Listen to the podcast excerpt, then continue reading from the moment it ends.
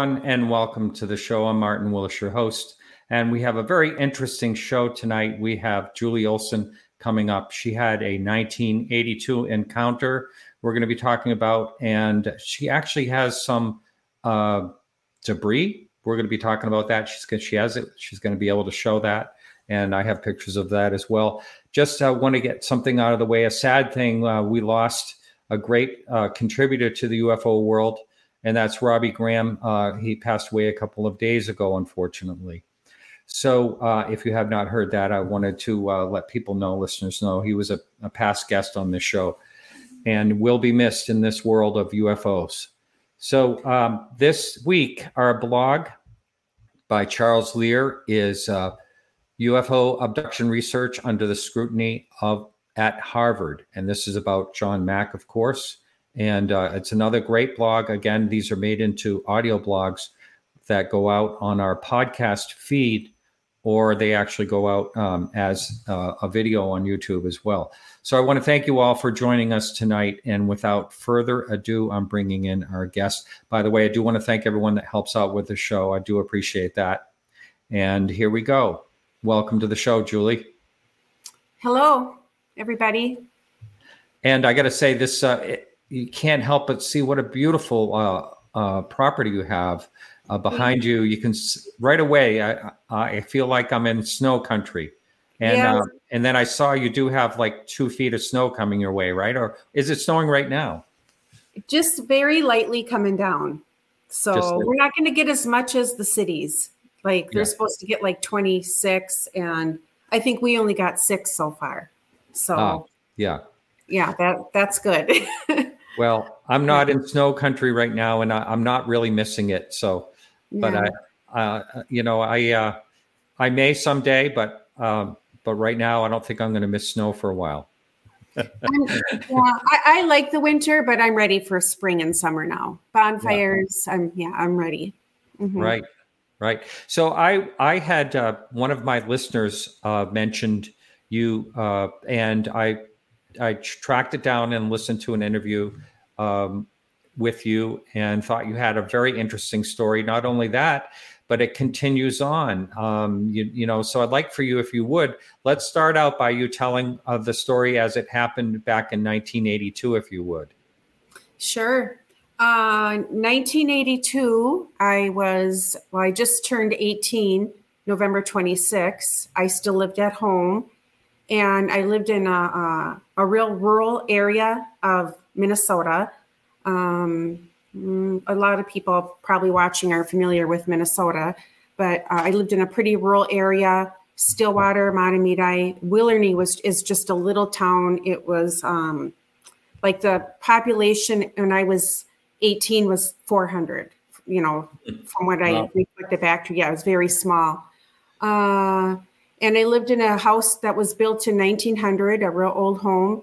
And we had ponds that surrounded our house. And then on the right side of our house, we had a uh, the backwaters of a lake called Washington Lake.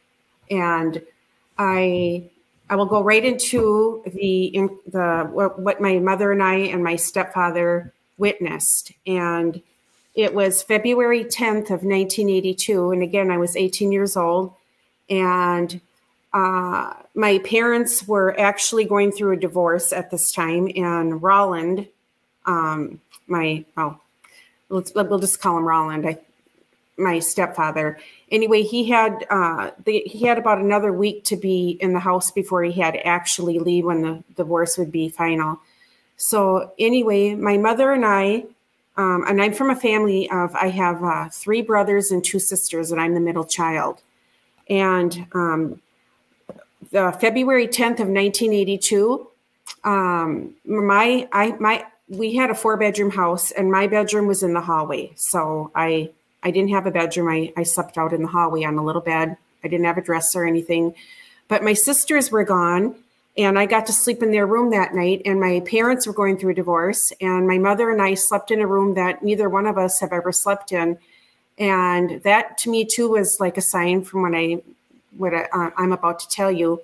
So anyway, it was about uh, midnight, and in the bedroom. So the bed was up against the wall and there was two windows and I wasn't facing the windows and neither was my mother. And it was around midnight. And you know, like if somebody came into a room and turned on a light, you would know that, right? You're like, oh, you know, somebody yeah. just light switch. That's what I thought. Um, because we I, I think we went up to bed about like 10, 10 30, somewhere around there. So but anyway, I thought someone turned on a light switch to, and I opened my eyes, and the whole room was neon lime green, not like a just a beam coming in. The whole room was lit up green, and it was just like, oh my gosh, what is this? I mean, I knew it wasn't a car going by, or and again, I'm in a very rural area, so I turned and I kneeled on the bed and I looked out the window, and our house was on a little hill. I mean, not not a big hill, but just like a little hill. And on the bottom of the hill, we had a street light in our yard. And so when I'm looking out the window, you know, kneeling on the bed, I can see a long cigar shaped object about 40 feet long hovering. So, like um, down below where the hill is and the street light, if you would add one more street light on there, that's about how low this was. Hmm. So, and I, I didn't have to say anything to my mother because I just kind of like gave her a little nudge, you know. And my mother got up and she uh, walked to the edge of the bed and she looked out the window. And I now I'm kneeling on the bed looking out the window at this 40 foot long, long lime green c- cigar light just hovering. And I mean, it, it wasn't just like this. I mean, it had like a little bit of a bounce to it. And my mother's standing there and she looks out the window and her first words and this is even in the newspaper her first words were oh my god julie it's the second coming of the lord because it was so majestic it was so beautiful. Was it scary? It, it, there were so many emotions in in in just looking at it. You didn't you were froze you you were, were you scared? No i mean there was just so many things but that's what she thought and we just stared at it Mm-hmm. So as as we're staring at this, then all of a sudden it lowers. Now it's lowered, lowered um, below the street light, and it's about like six feet off the ground. And again, we're upstairs. We're looking out a second floor bedroom window facing the street light, facing this whole object. So we we can see that this. We're watching it drop down. Then we watched it shoot up, and as it shot shot out. Well, first I'm going to tell you about this light the lime green light, like I looked inside there and this wasn't a blinding light. Like you could look at the light. You didn't have to go like, oh my gosh. Yes, it was bright, but you could look at it and it didn't hurt your eyes. Mm-hmm. And within the light, within the cigar shaped light, I looked inside there to see if I could see anything, um, like if there was any movement in there, if there was anything dark in there. I couldn't. It was just one solid light. And so as this lowered, and then lifted. It shot, you're not going to believe this, but this is exactly what happened. It shot down fireballs. Like all these fireballs came out uh, from like the craft. Um, they didn't come straight down. They came out at like at the out of the sides because the mm-hmm. way they came down. And so they and they had a tail on them, but they they shot down. And you got to remember, this is February 10th. This is Willernie, Minnesota, and even in my um uh we had a lot of snow. This is me and my mother but we had about two feet of snow. And this is one of the pieces here that yeah that yeah. um that shot down that wasn't disturbed. But anyway so this is the next morning but let's get back to the night when when this lifted and shot down those fireballs, they they went all over into like the snowbanks across the road and everything. And now they're glowing. There's these glowing embers all over. And uh, after that lifted, it shot off at like an 80 degree angle within one, two, three seconds. It was gone. So now we're, I wish I was outside, but now we're just still looking out the window. This is gone, and we can see all these embers burning in the snowbanks across the street, in our yard, and they stayed glowing for at least 15, 20 seconds. And mm. Roland, I was telling you, my parents were going through a divorce, so he was downstairs, and we could we could hear him yelling, "June, get down here! There's a UFO!" June, he's just down there screaming because he was watching it below us. We are in the uh, upstairs, and below us, he was watching it from the patio window. So he's standing below us, looking out the patio window. We're seeing the same things, but we're up here and he's down here. So, mm. anyway, so we watched this burnout and then uh, we ran downstairs and I got on a jacket and I wanted to know what that was that what that was out there. So I went out and Roland did tell me, he said, Julie, I think you should get back in here because we don't know if they're radioactive. So, yeah. but I, I just wanted to get out there and take a peek. And I did get close to one, but I mean, it was already burnt out, you know, but you could see. And again, this is probably, you know, like 1230 now, you know, 1220, whatever. So we had to wait for morning, you know, to come for things to get brighter so we could go out there. So yeah, that night, none of us went to bed. My mom called her sisters. We called the police. We called the neighbors. I mean, it was really something to see. So what happened when you what happened when you called the police? I actually just um, when I was writing my book too, I did call the Washington County Police Department and see if they had any archive or anything like that, because um, our road got roped off, and I don't. I, I this is you know this was 1982 and you know it's for 39 40 years ago but i can't remember who roped off our road the next morning like you couldn't they blocked off the road so you couldn't drive there you know drive through it but you could go around our house. We had a mm-hmm. side road and you could use that road. So i don't know if it was robert engberg from CUFOS that roped off the road. I don't know if it was the police department. I just can't recall that. And i wish i I wish I could tell you who roped it off, but it did get, you know, blocked off. Did they did they come out that night though to talk to anyone or or did they actually physically come to the house the police I'm talking about? Yeah, they didn't come to the house till um, my mom well this happened around midnight and I think they came it was like about 5 6 in the morning that they came to the house. But again, yeah. I tried to get a report on that and it just, there just there just wasn't one. So, mm-hmm. Um, mm-hmm. but then um, uh, the next day, um, Robert Engberg from CUFOS came to our house, and he we actually gave him a piece, and also the University of Minnesota came to our house, and they took two pieces, and they were going to analyze it. In fact, that's in the paper um, did, did you have that article that I gave you about that? This right? Um, no, that's yeah. yeah. Uh, okay. Uh, yeah. Oh, and on here also it says downstairs, Ron, Julie's brother, had also seen the fire. You know the fireballs. It mm-hmm. wasn't my my father's name was uh, Roland, so that was supposed to be downstairs. Ron, it should have said Roland, Julie's father. So, but that that's just an error there. That's not yeah. the deal. Yeah. Um, but yeah, the University of Minnesota took some pieces and then they couldn't analyze it. So they, the University of Minnesota sent the pieces off to CUFOS in Chicago, Illinois. Yes, mm-hmm. that that piece there that you're showing, that's the one that Robert Engberg from CUFOS and MUFON, he worked for both of them. He took that one from my mother and I, and he was going to have it analyzed.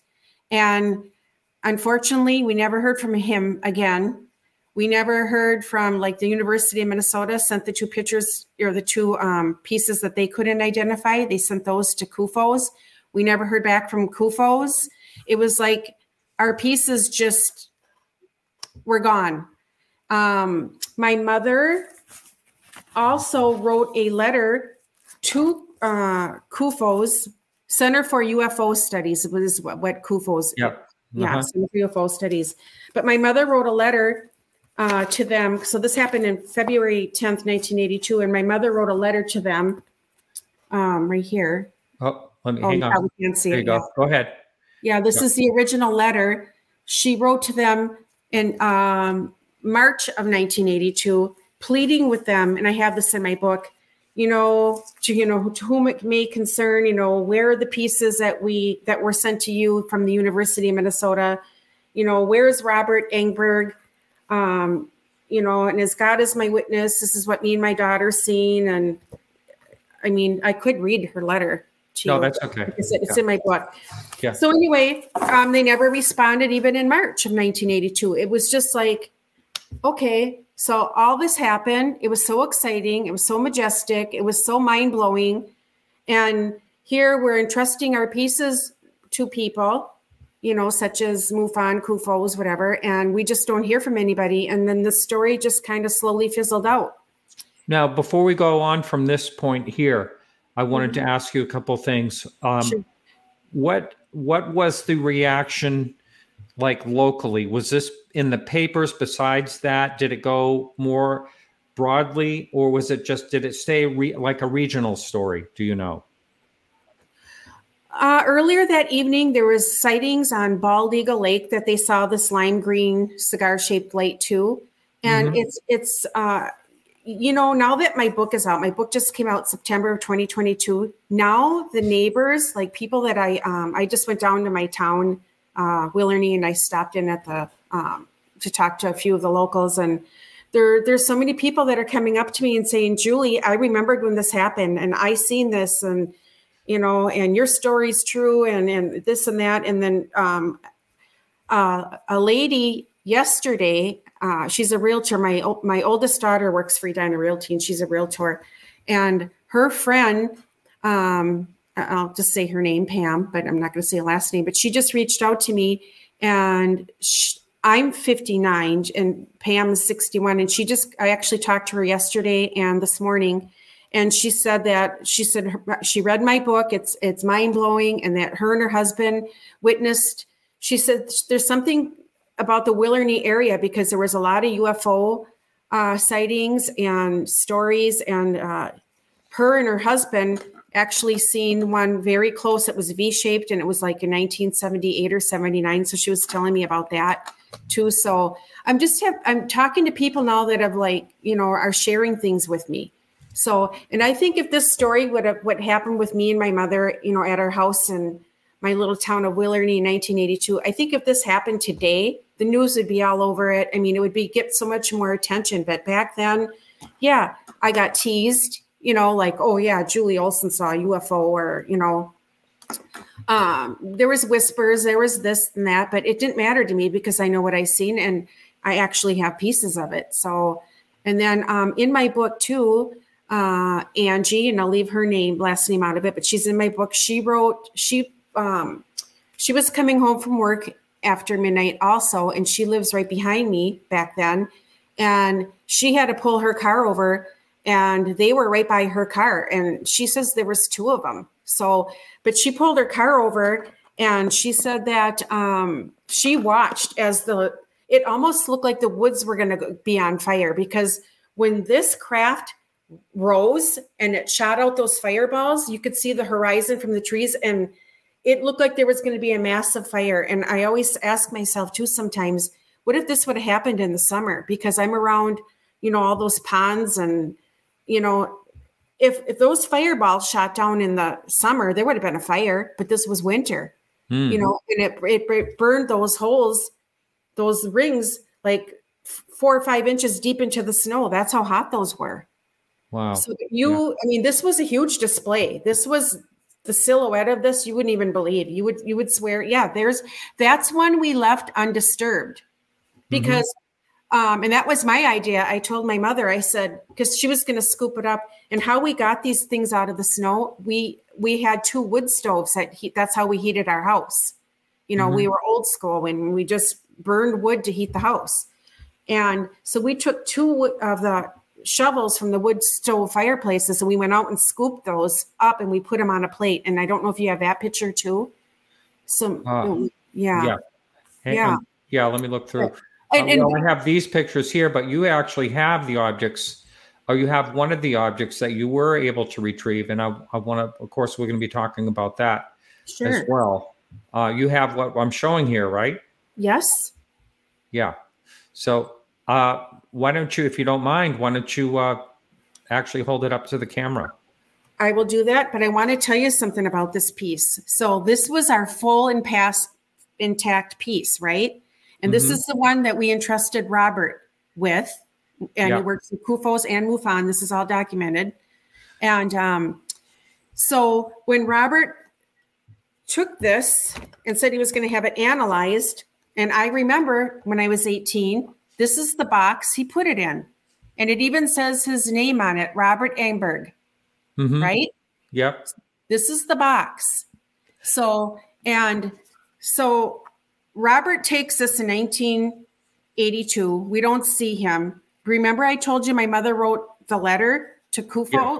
CUFOS? Yeah. Um, and when MUFON, how this whole story got rekindled is MUFON wrote me a letter December of 2019. I, I get it in my mail, and they said, Are you the girl from 1982 that witnessed this sighting? And I said, I am that girl. And I reached out to MUFON. And then I was telling them that my um, we never did get any of our pieces back. Um, and they were never tested. We, it just like the whole story just just fizzled out. So they said, well, let me check into CUFOS and write them a letter and see if they have your pieces or any record of it, uh, any of this. So a letter was writ- written to CUFOS, and then we got the letter back, and or they got a response, and they they said we do not have any record of getting any pieces from the University of Minnesota or anything. However, we do have your mother's letter on file from 1982. Why would they have my mother's letter on file but not have any of our pieces, right? Right. So on that letter, and they got a, a copy of that letter, and they MUFON sent that to me, and that's how I found out. I'm like, that was it because I couldn't remember this guy's name, Robert Engberg. I met him one time, but his letter was um, on, or his name was on my mother's letter because on the bottom of it, and that's how I found his name. And I it took me like three months to find him, and I finally found. I tracked Robert down, and I said, I need my piece back. I said, you know what happened? And I told him I was dealing with Jacques Vallée and Paola Harris, and he's like, how do you know them? Well, just a long story. Anyway, Robert found my piece, and we met June of 2021 in Mora at a uh, diner, and he gave me back my piece. He apologized to me, and he even gave me a letter of transmittal, and um, I have that right here. This is all in my book, saying that he re, re, uh, returned the piece back to me since from since 1982. So here's his proof, their letter of transmittal transfer that he gave it back to me. So at the diner, when he pulled this box out, and I was sitting there, and he took the uh, cap off, you know, the box top off, and he set it right in front of me. I started crying because I have not seen this piece for 39 years, and to me, this was like a human connection. I, I say what you want. I literally sobbed over this piece. It was gone from me for that long. It's something my, my mother and I witnessed together. It was uh, uh, it was so miraculous, and I got this back. And to me, that this is just you can't you can't replace this ever. You know what I mean? So yeah, that's how I got that piece back, and I will show you. I'm going to put a glove on here. I'll show you what it looks like. And um, Martin, I told Yes. you that it's growing. It's growing. It's been in this box for 40 years, and it's growing some type of silver, metallic. I shouldn't even be touching it. Yeah. But do, do you Yeah, see? I do see it. Yeah. Yeah. Yeah, and it doesn't have Now, a smell or anything. It wasn't like stored in somewhere damp or anything like that that you're Nope. aware of. Yeah. Nope. And he, yeah, he had it in a safe. Um, So let me ask you, let me ask, as you're showing this piece, yeah. um, did he say anything about any analysis of the whatever the material is? Basically, he apologized to me. He said he never had it tested. And basically, he said, basically, I mean, he didn't come out and say it, but he kind of like being selfish, he was just going to keep it for himself. And I, I, I told him, hey, I get it, you know, whatever.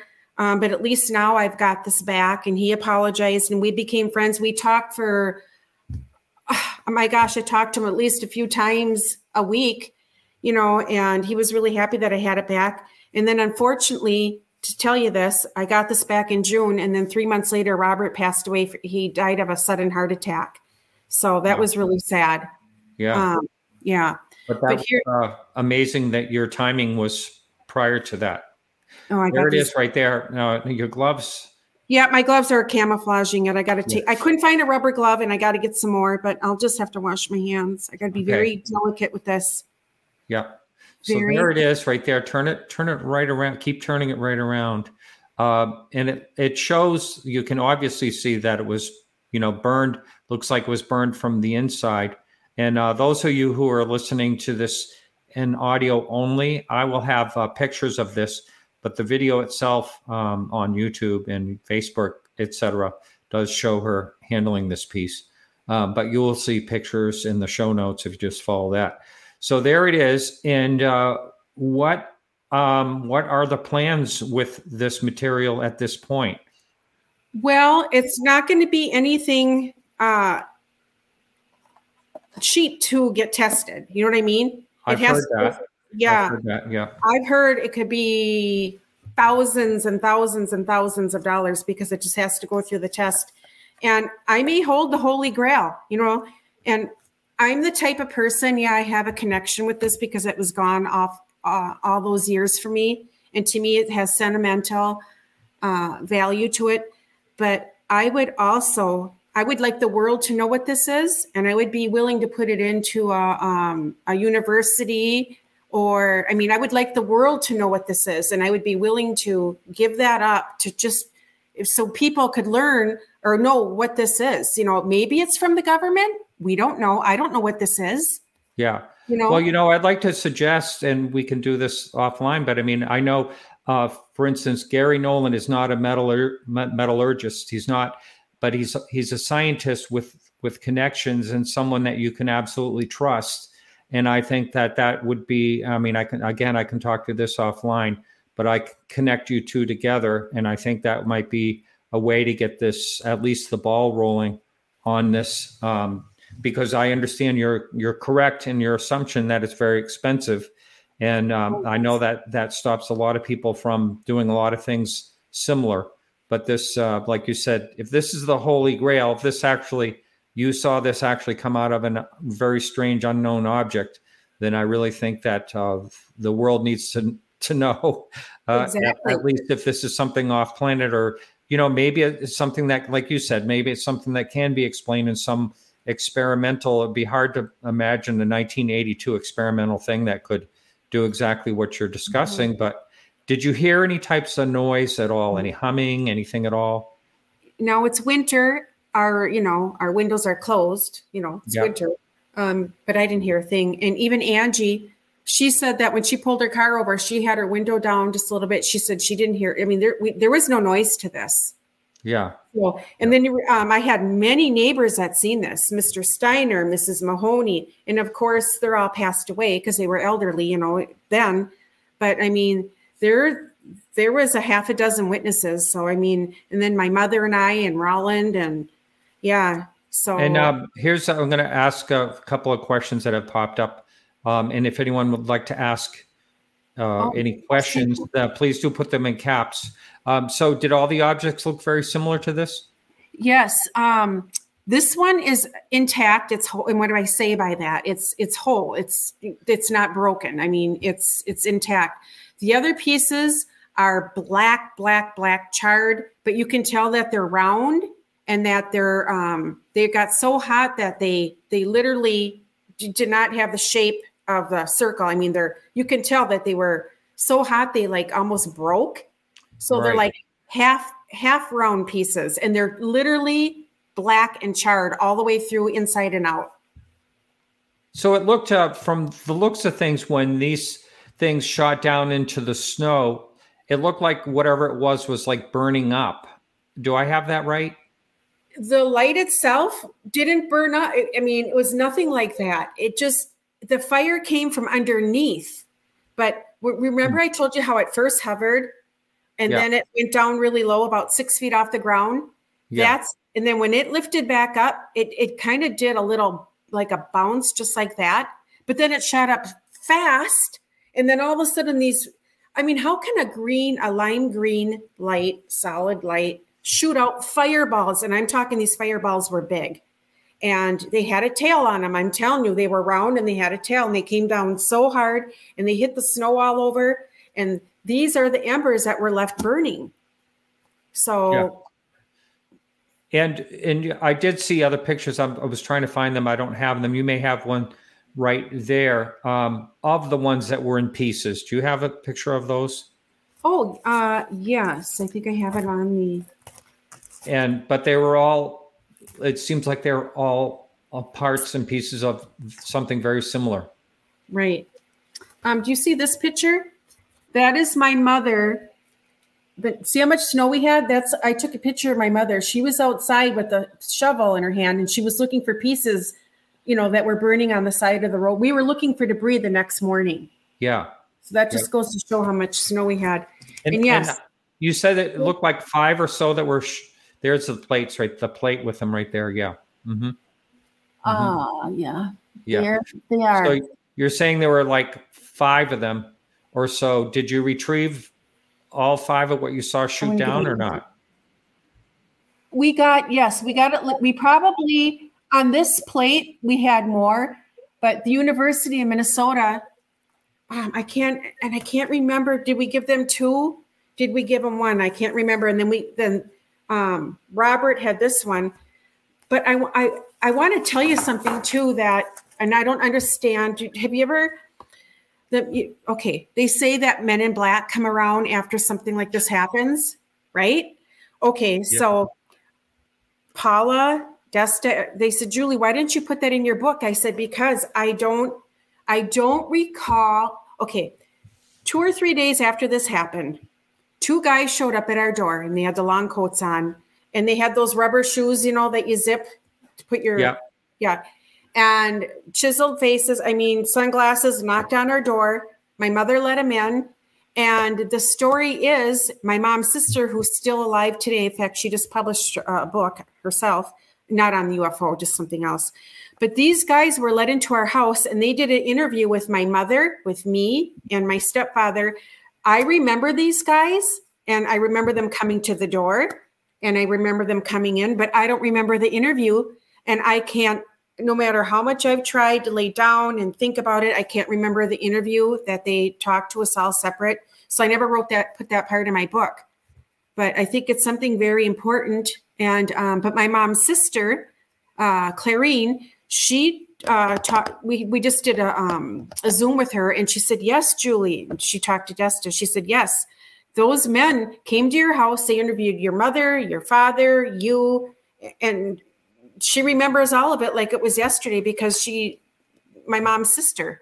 Did they identify themselves as from any some type of organization? I do remember them giving us a card and i we don't i don't know whatever happened to that card i don't ever remember hap- whatever happened to them but yeah. i don't understand why i don't remember that part i remember them coming knocking on the door coming in this is god's honest truth but i don't remember anything after that nothing mm-hmm. and so mm-hmm. i left that part out of my book because yeah. what am i going to write about yeah they came to the door they came in and th- there's no really nothing to write about but i yeah. probably should have put that in there so I might well, write it in a book. that is that is interesting. So is. Uh, so MUFON had this and CUFOS. They both knew about it. And how did you yes. know how to contact them? Because I'm thinking 1982.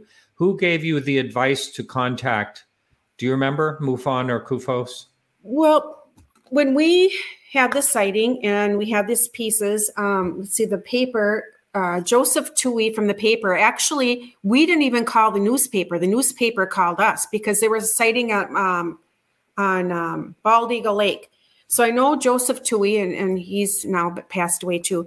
But he came over to our house and he took pictures and interviewed my mother and I and all that. Um, shortly after, CUFOS came, Robert Engberg, and I don't know how he got there, who sent him maybe when we called the police or maybe when we called the University of Minnesota, how we got um, hooked up with Robert, I don't know. But obviously, you know, Robert was there because he took my piece and he gave me back the letter of transmittal, and he's on my mother's letter that she wrote. So, so how did Robert from CUFOS MUFON uh, come into this picture? I, I can't answer that.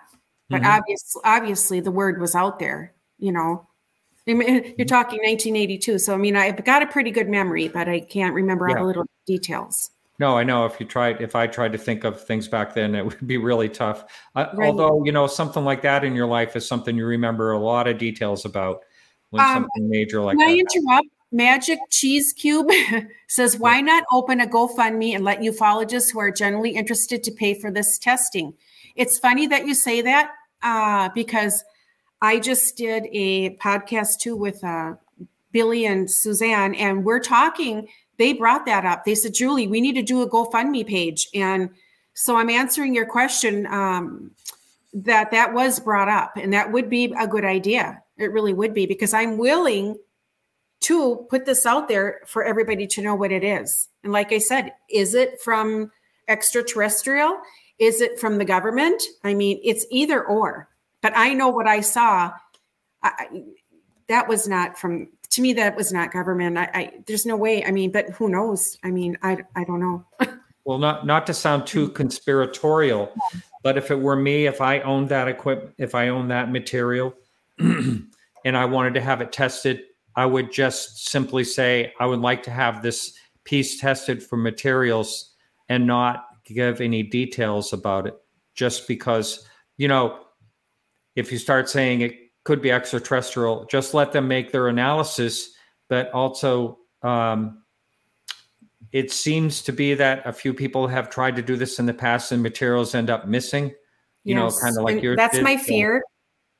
Um, so I wouldn't even yeah. mention, you know, I would maybe have a, a friend, um, you know, uh, uh, bring it to a place and, and, and all that stuff and just cover your bases. That's all I'm saying. If, right. If and I want to make sure that whoever is testing this is credible. I mean, I don't want them breaking it up and you know what I mean? I, I'm sure you could get some debris or ashes or whatever from it. Or even my other pieces that I have, I would be willing to part with those first because it's the same thing mm-hmm. and see what those are because those are a little more um, you know they're burnt all the way through and they're charred so yeah i would yeah so i have plenty to you know get tested but i just got to make sure that it goes into the right hands. That's right right and um, this person wants to know did you have any subsequent sightings or events of high strangeness in your life? Yes i did. Um, in my book dark secrets and hidden lies i started journaling and writing because i was talking about my horrific upbringing, uh, very neglected, rejected upbringing. It was horrible.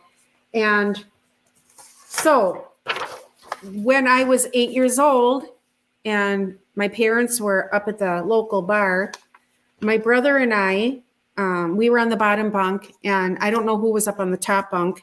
And we, we lived in a two bedroom shack. Literally, we lived in a very very so this tiny. is this is prior to 1982 yeah this this yeah this is like in 19 well i was eight years old so it was 1972 or so but i was uh it was a in the evening and i was on the bunk bottom bunk next to the wall and i was singing twinkle twinkle little star and my brother put his hand over my mouth he like quickly put his hand over my mouth and he said look and I looked, and in the entryway of our bedroom, there was this uh, small creature, about four feet tall, um, standing there. And I know it wasn't human.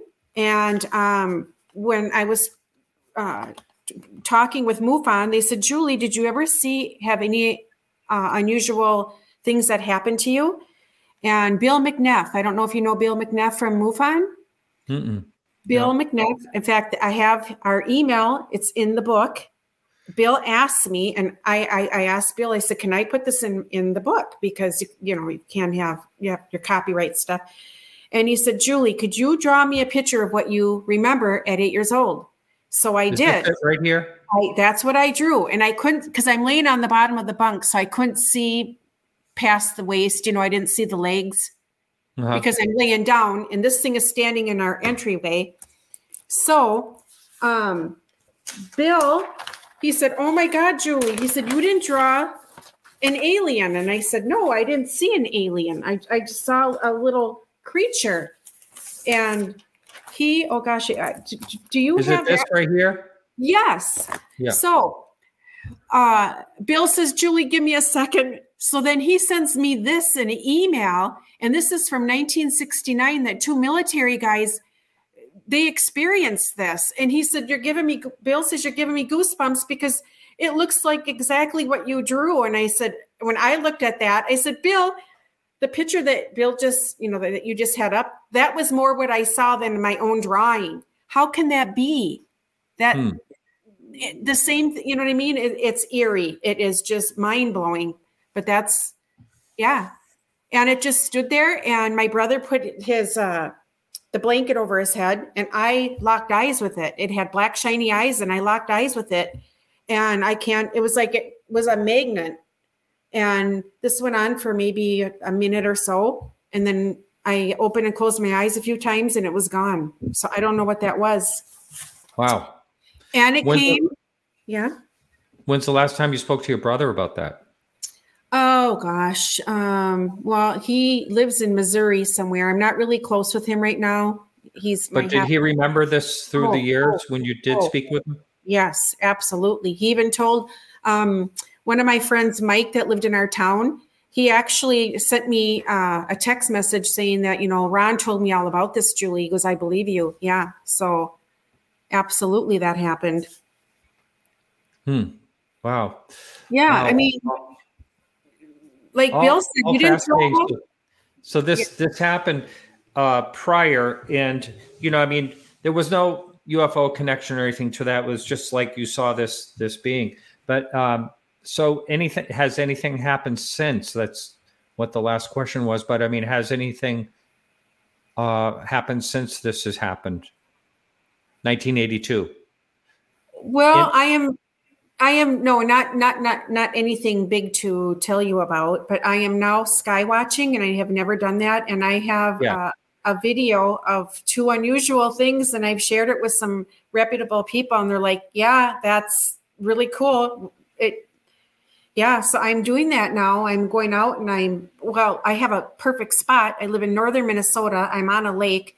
I mean, we just had the northern lights the other night. oh, wow. Beautiful. you know, so I have a lot of beautiful, um, and you know, another thing too, I want to tell you, uh, Marvin or Martin, my yeah. book, Dark Secrets, Hidden Lies. Do you see the street light? Yeah. And then I designed this cover, and that's me underneath the street light. Okay, yeah, you got it there. Yeah. And that UFO was shining down on me. I actually we saw that when I was in the house looking out the window, but I told you I had a rough, rough uh, very rough upbringing, and so yeah. my book, The Dark Secrets and Hidden Lies, when Roland would come home from the bar and throw me out of the house in the middle of the night as a young child, young person, I would go sit underneath that street light, and that's the same place where the UFO came. Hmm. Was under that was like my safe spot beneath the blanket of the stars underneath the street light. But that was my wow. safe spot, and that's where. So I think it just kind of all mirrors and connects. Wow, interesting. Yeah. Now mm-hmm. they're getting to the light, the color of the light. Mm-hmm. It's not totally unheard of. As a matter of fact, I was I was taking a, a flight on a commercial flight and the guy next to me uh, was a pilot for American Airlines, and we he was deadheading, and we had a discussion that um, um, I asked him if he heard anything. So this is right after uh, December of 2017 when the New York Times article came out about the Pentagon and UFOs, and so I asked him um, if he happened to catch that. I don't know exactly. I think it had to do with he was saying he was a Navy pilot and uh, so he said, no, he did not. He did not catch it, but UFOs are real. And I said, oh, tell me, tell me why you're saying that. And so he was uh, flying, I think, uh, either an F-16 or something like that. Um, and for about 300 miles, he was tailed by a bright green object that lit up the entire cockpit. And it was, uh, he said, it was a, it was just a really bright green, and it followed him for um, I think he said about 300 miles, which is which is very interesting. Yeah. So, it, um, so you do hear you don't hear it a lot, but green is one of the things people talk about. Green orbs. I've never heard anyone talk about a, a green cigar shaped item, but would you say that this um, had an overall green hue to it, or was it shining out green lights? It was not shining out any green flashing lights. It was just green, bright, and it, it just it had like a um so you know like the actual light had what did you say like a aura around it? Uh-huh. Uh-huh. Yeah, kind of like, like that. It had like a little like a uh, a light around it. That's kind of what I have to say. That's kind of what I saw. Yeah. I had a sighting back in 2007, and it was a disc shaped object, but it had a glue, a blue glow all the way around it. It didn't have any lights, but it was uh, it was sort of twilight at the time. But this thing had a, it wasn't really extremely bright or anything, but it had a blue glow all the way around it, but no lights emanating, you know, off of it. Nothing like nothing flashing. I looked in there. I wanted to see if there was anything like dark in that light, you know, like if there if you could just because you know you're looking out the window and you're watching this and it's even with you with the street light and I I couldn't make anything out in that light at all.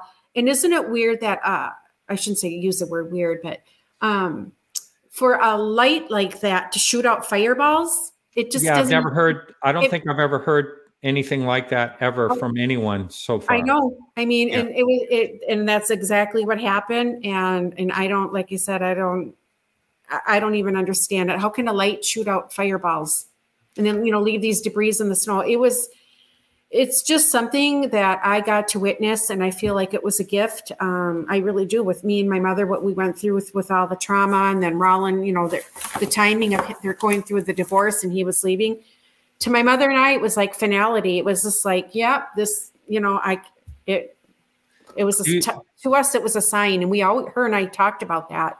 We said it was a sign. Do you, uh, was, uh, do you believe that you have complete memory of it? Or do you think that there's any missing pieces that you'd like to recover, say in hypnotherapy or something like that? You, here's, you know, I've always said this too, and I've told this to Paola. Okay, so this happened at midnight. We went up to bed about because I know uh, uh, we watched a movie. There's no way an hour and a half went by, and there's no to me that happened. You know, happening at midnight, and I know. To me, I feel like that's the time part. Like I think 12 o'clock came too fast. That's how I always felt. My mom felt that way too. And so I don't know. Who knows? But it's just something that I it, it's on in in the back of my head that I I always did believe that that this happened at like 10 15 10 30 or whatever i mean how did 12 o'clock come that quick i mean i couldn't even believe when that happened that it was after midnight to me well yeah this is just someone complimenting you yeah that they bought your book and yes. uh, your strength is extraordinary and all that so um, yeah, I believe that you know it wouldn't hurt. You know, there. I'm sure you've heard if you've been paying attention to a lot of people talking about having sightings that there's a time issue. A lot of times there's a time issue, whether it's missing time, time dilation, or I don't even know. You yeah. know, there is there is a time element. Uh, there seems to be with a lot of UFO sightings, and sometimes people will say something like, "Geez, you know, the next thing." I mean, I, I spoke to someone on the phone recently that had quite a sighting. I'm probably going to try to get him on the show um, in New Mexico, and uh, he's probably going to listen to the show and and uh, and uh, get back in touch with me. But he uh, had this weird, very very unusual sighting that started out looking like an animal type of thing and then it shape shifted and everything else it's really bizarre and then all of a sudden it's you know like three o'clock in the morning and they have no idea what happened so uh, there there seems to be a, a, lot of times that people are talking about this, and I don't think it would hurt you to, you know, look into it a little more as far as uh, hypnotherapy or something. Right, and the clarity of it. I mean, so where our house was up on that little hill, there's no houses in front of us. There's no houses on the side of us, but there was a house behind us. So now we have, you're looking out, you have all these ponds in front of you, and you have a lake on your right hand side. Oh, and another thing which I thought was unusual, is there was a sighting the same night as mine, and you you just had that up, and it said uh, February tenth, nineteen eighty two, uh, UFO underwater. That's not for me. That's not our my mine's already recorded my sighting, but there was another one from February tenth, Willernie. Come on, my little town of Willernie, that there was uh, somebody reported a UFO underwater. Underwater. Underwater. Now, how that in February though? That's that's in the ice. The lakes are iced over. Yes, so, but it's, it's a report that UFOCAT had. Um, I, I think it, I thought I gave it to you, but it's in my book. So where did that? Oh, I do. I do believe you did. Uh, I just uh, didn't. That just didn't get uploaded. Yeah. Yeah. But anyway, um, that's very strange uh, to be underwater. In, uh, you, underwater. Yeah, I know. And do you oh see, yes, I saw that. Yeah. No, this one. This is crazy, but this is um, back then in 1982. We had Northwestern Bell, right? Ma Bell. Yep. And my mother saved this, and this is us. Uh, it says, "Save this Northwestern Bell from March uh, or uh, 1982." Searching for report of whatever became of the full intact ring. Where where was it? What happened to the piece? We never got back, but we saved. This is us calling CUFOS in Chicago, Illinois. Mm-hmm. My mother saved that because she had everything like in a little photo album. She was so That's proud. She she yeah. Save everything. Yeah.